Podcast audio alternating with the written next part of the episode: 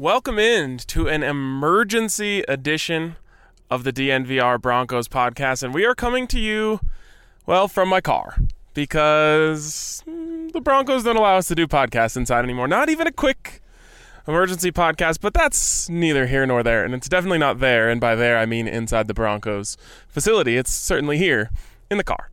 So we got a lot to talk about, boys, here as the Broncos and Vic Fangio specifically announces this morning that Joe Flacco is injured and will not play this Sunday. Mace. Well, first of all, you know, I've had some of the best times of my life in cars. So, oh, yeah. Yes, I, I had to go there. Someone had to do it.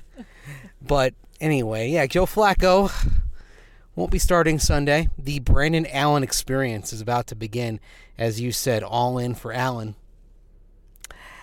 And uh, Brandon Allen, let me just be perfectly honest here. I don't want to uh, reduce anybody's expectations, but I've watched a, few, a good amount of his preseason work. There's nothing inspiring there.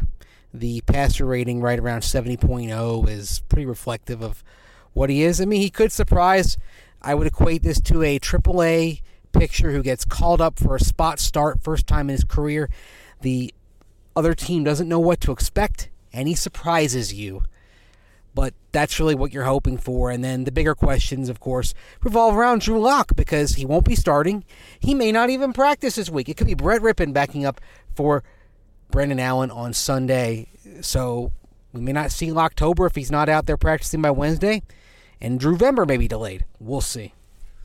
And quickly, so you guys have a little bit more of an understanding of what we're doing here, we have a recorder. Not we don't have a full podcast setup here in the uh, the mobile studio, as we'll call it. We have a recorder that we kind of have to pass back and forth every time that we want to get a point in. So uh, if you hear a little pause, it's usually it's probably going to be me passing the recorder back to Zach. And I should clarify that no one is allowed to do podcasts inside anymore. Zach, your thoughts? Ryan and Mace, it's happening.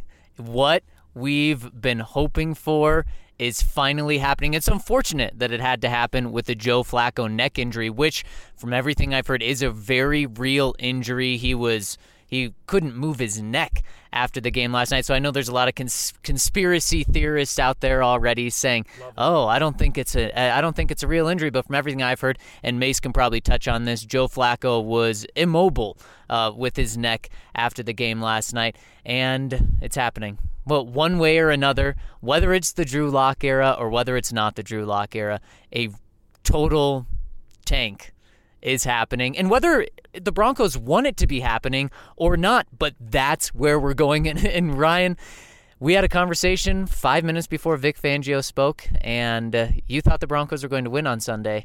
Five minutes after Vic Fangio was done, I turned around and I said, Still think the Broncos win on Sunday? And you said, Absolutely not. I don't think there's an ounce, I don't think there's a person that can pick the Broncos to win. You took an anemic offense and gave it a quarterback with a 70 passer rating that has never played in an NFL game.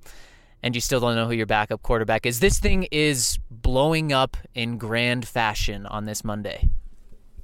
Yeah, and the the most damning number for uh, Brandon Allen is his preseason touchdown to interception ratio, which is six touchdowns to 11 interceptions. Uh, not the two to one you're looking for there on that ratio. That's actually one to two. But here's my biggest take with this. And we've been right a lot, but we've never been more right about anything than we were about the Broncos needing to get Drew Lock back to practice in week six. Because guess what? If Drew Lock was back in practice in week six, He'd be ready to go for this week. You'd have half a season to see what you have in this kid. And I know that's becoming like a faux pas phrase see what you have. Half a season, a couple weeks of preparation, patience, no expectations. It actually would have been a perfect situation for Drew Lock to come in as this team is 2 and 6. But now they are in a very precarious bind because they have not activated Drew Lock for practice.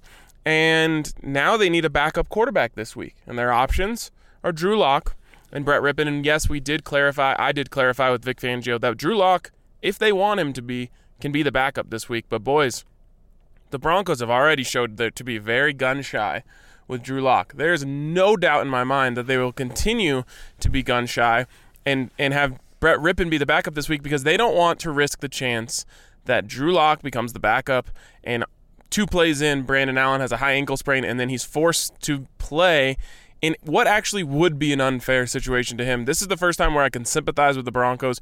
You probably can't put put Drew out there this week as the backup and risk him having one week of practice as the second string quarterback before being tossed into an NFL game. Bingo. That's exactly the point I was going to make. That's that you can't throw him out there knowing that if Brandon Allen is hurt on the first possession, he has to play the last three and a half quarters. So it's probably going to be Brett Rypien unless they make a trade. Vic Fangio said nothing's in the works, but who knows what could happen between now and the trading deadline.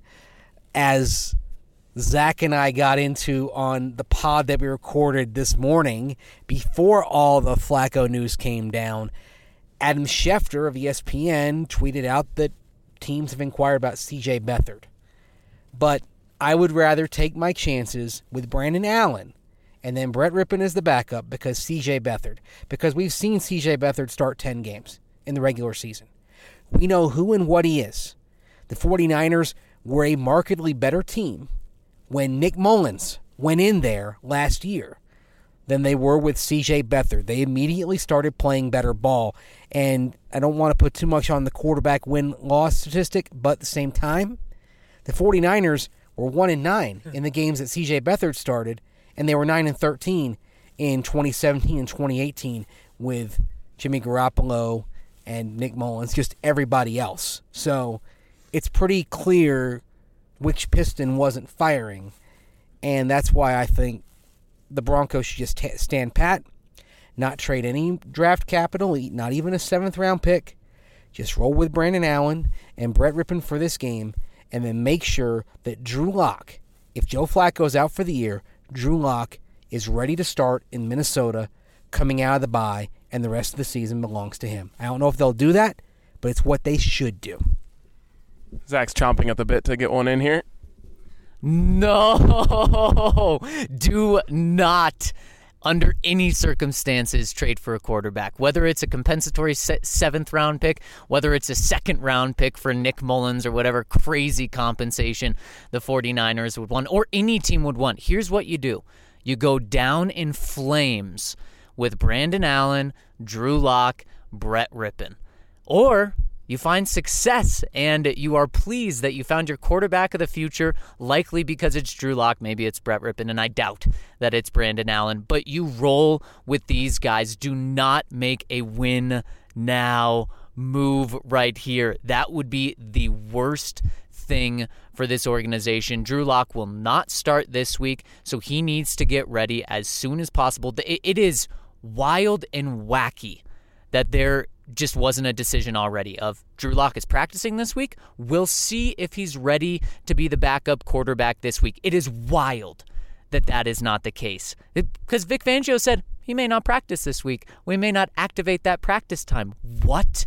That right there is damning in itself and just shows where the Broncos are with Drew Lock. And if we don't see Drew Lock in uh, at least as the backup after the bye, we know everything we need to know about Drew Lock, and that means he is absolutely not the guy for this franchise. And that, see, that last comment, I was with you until the last comment. There's no way the Broncos could know that.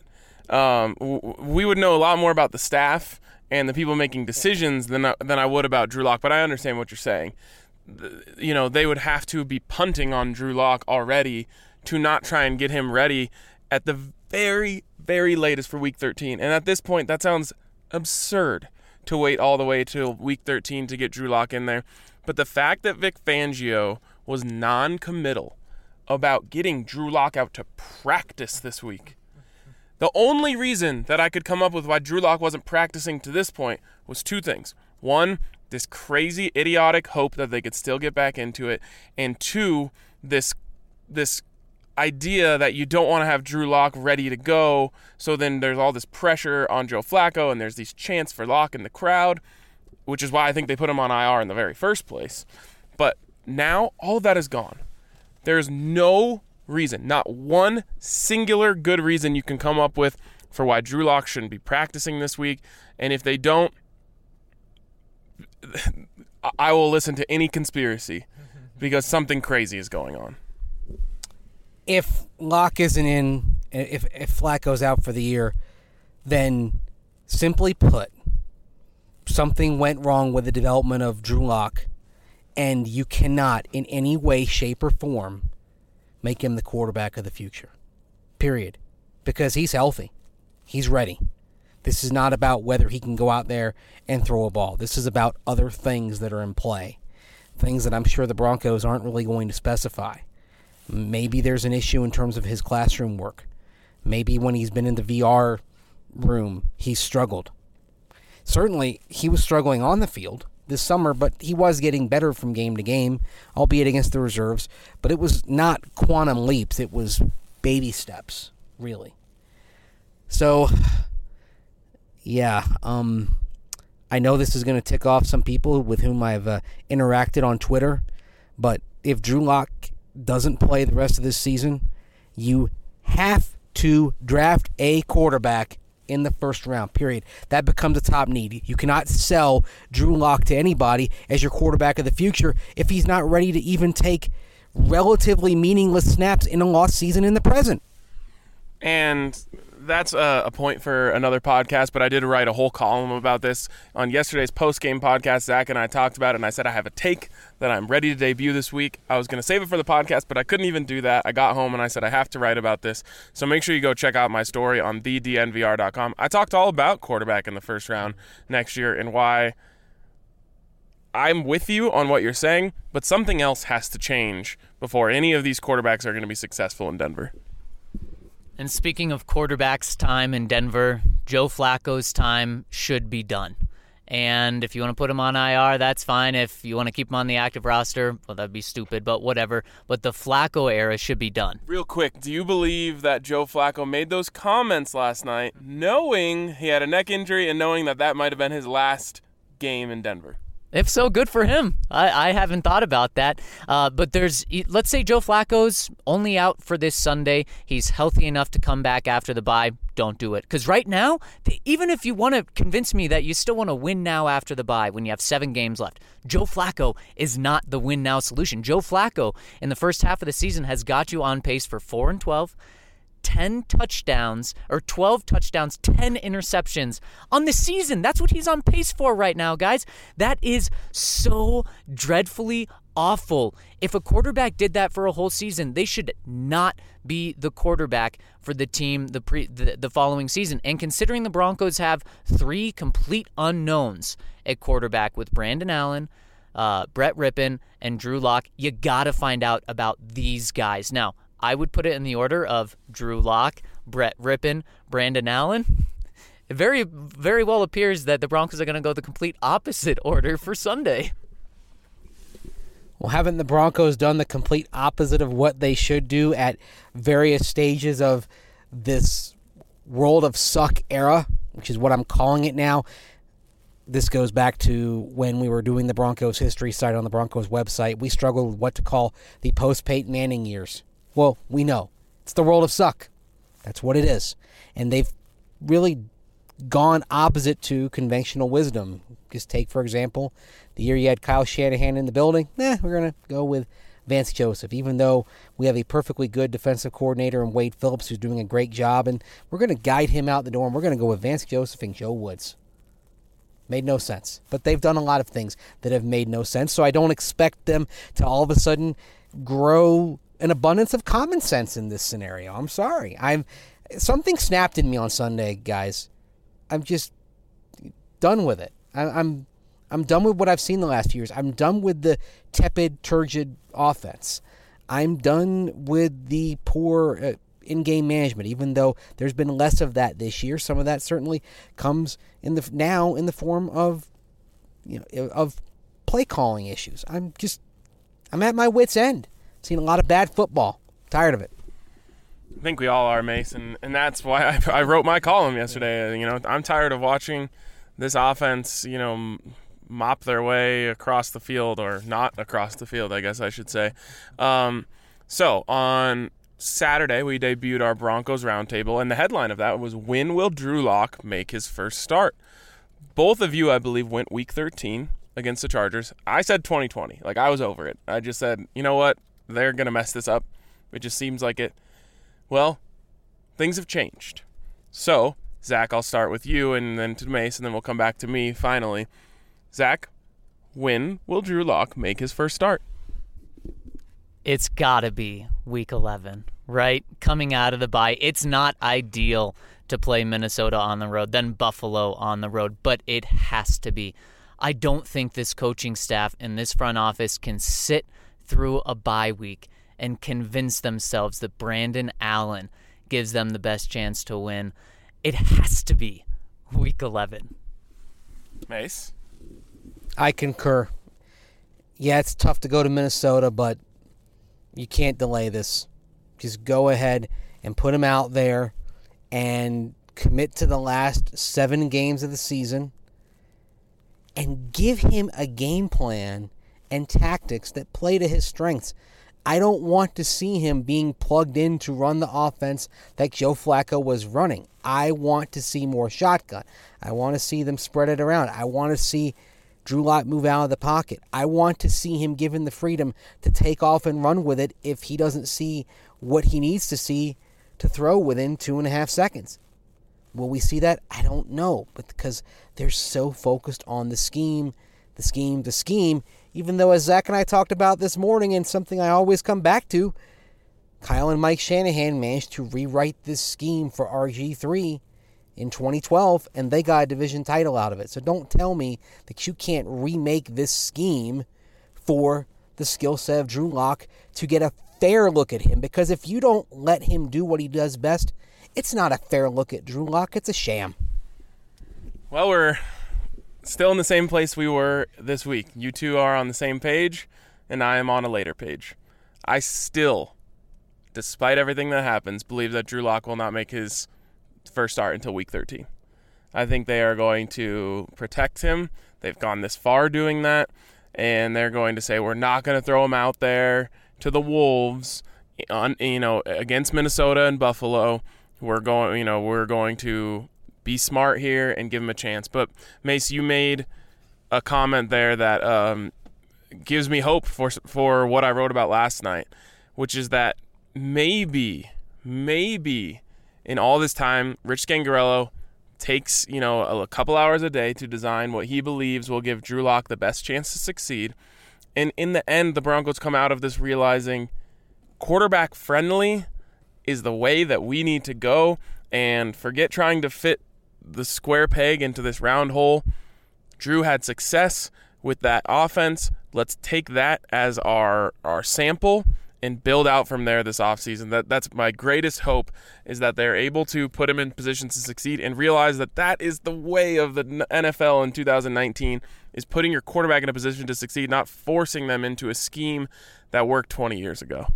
So Ryan, quickly, how comfortable or how confident are you that Rich Scangarello will do that?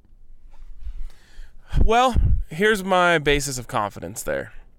When Jimmy Garoppolo got to San Francisco in 2008 17, it was Rich Scangarello's job to take what he did in, in uh, New England and try and put together a plan so they could play him for the rest of the season. And they went undefeated in those games. Now, you would think they would have just said, okay, that's our offense now because they went undefeated in those games. They didn't. Now they're undefeated again, so uh, you can't complain too much about it. Then last year, Rich Scangarello simplified things once again for Nick Mullens when he had to come in, and he had success. So I think he has a bit of experience doing this. Um, I hope that's where they go instead of just trying to force Drew Lock to run the Joe Flacco offense.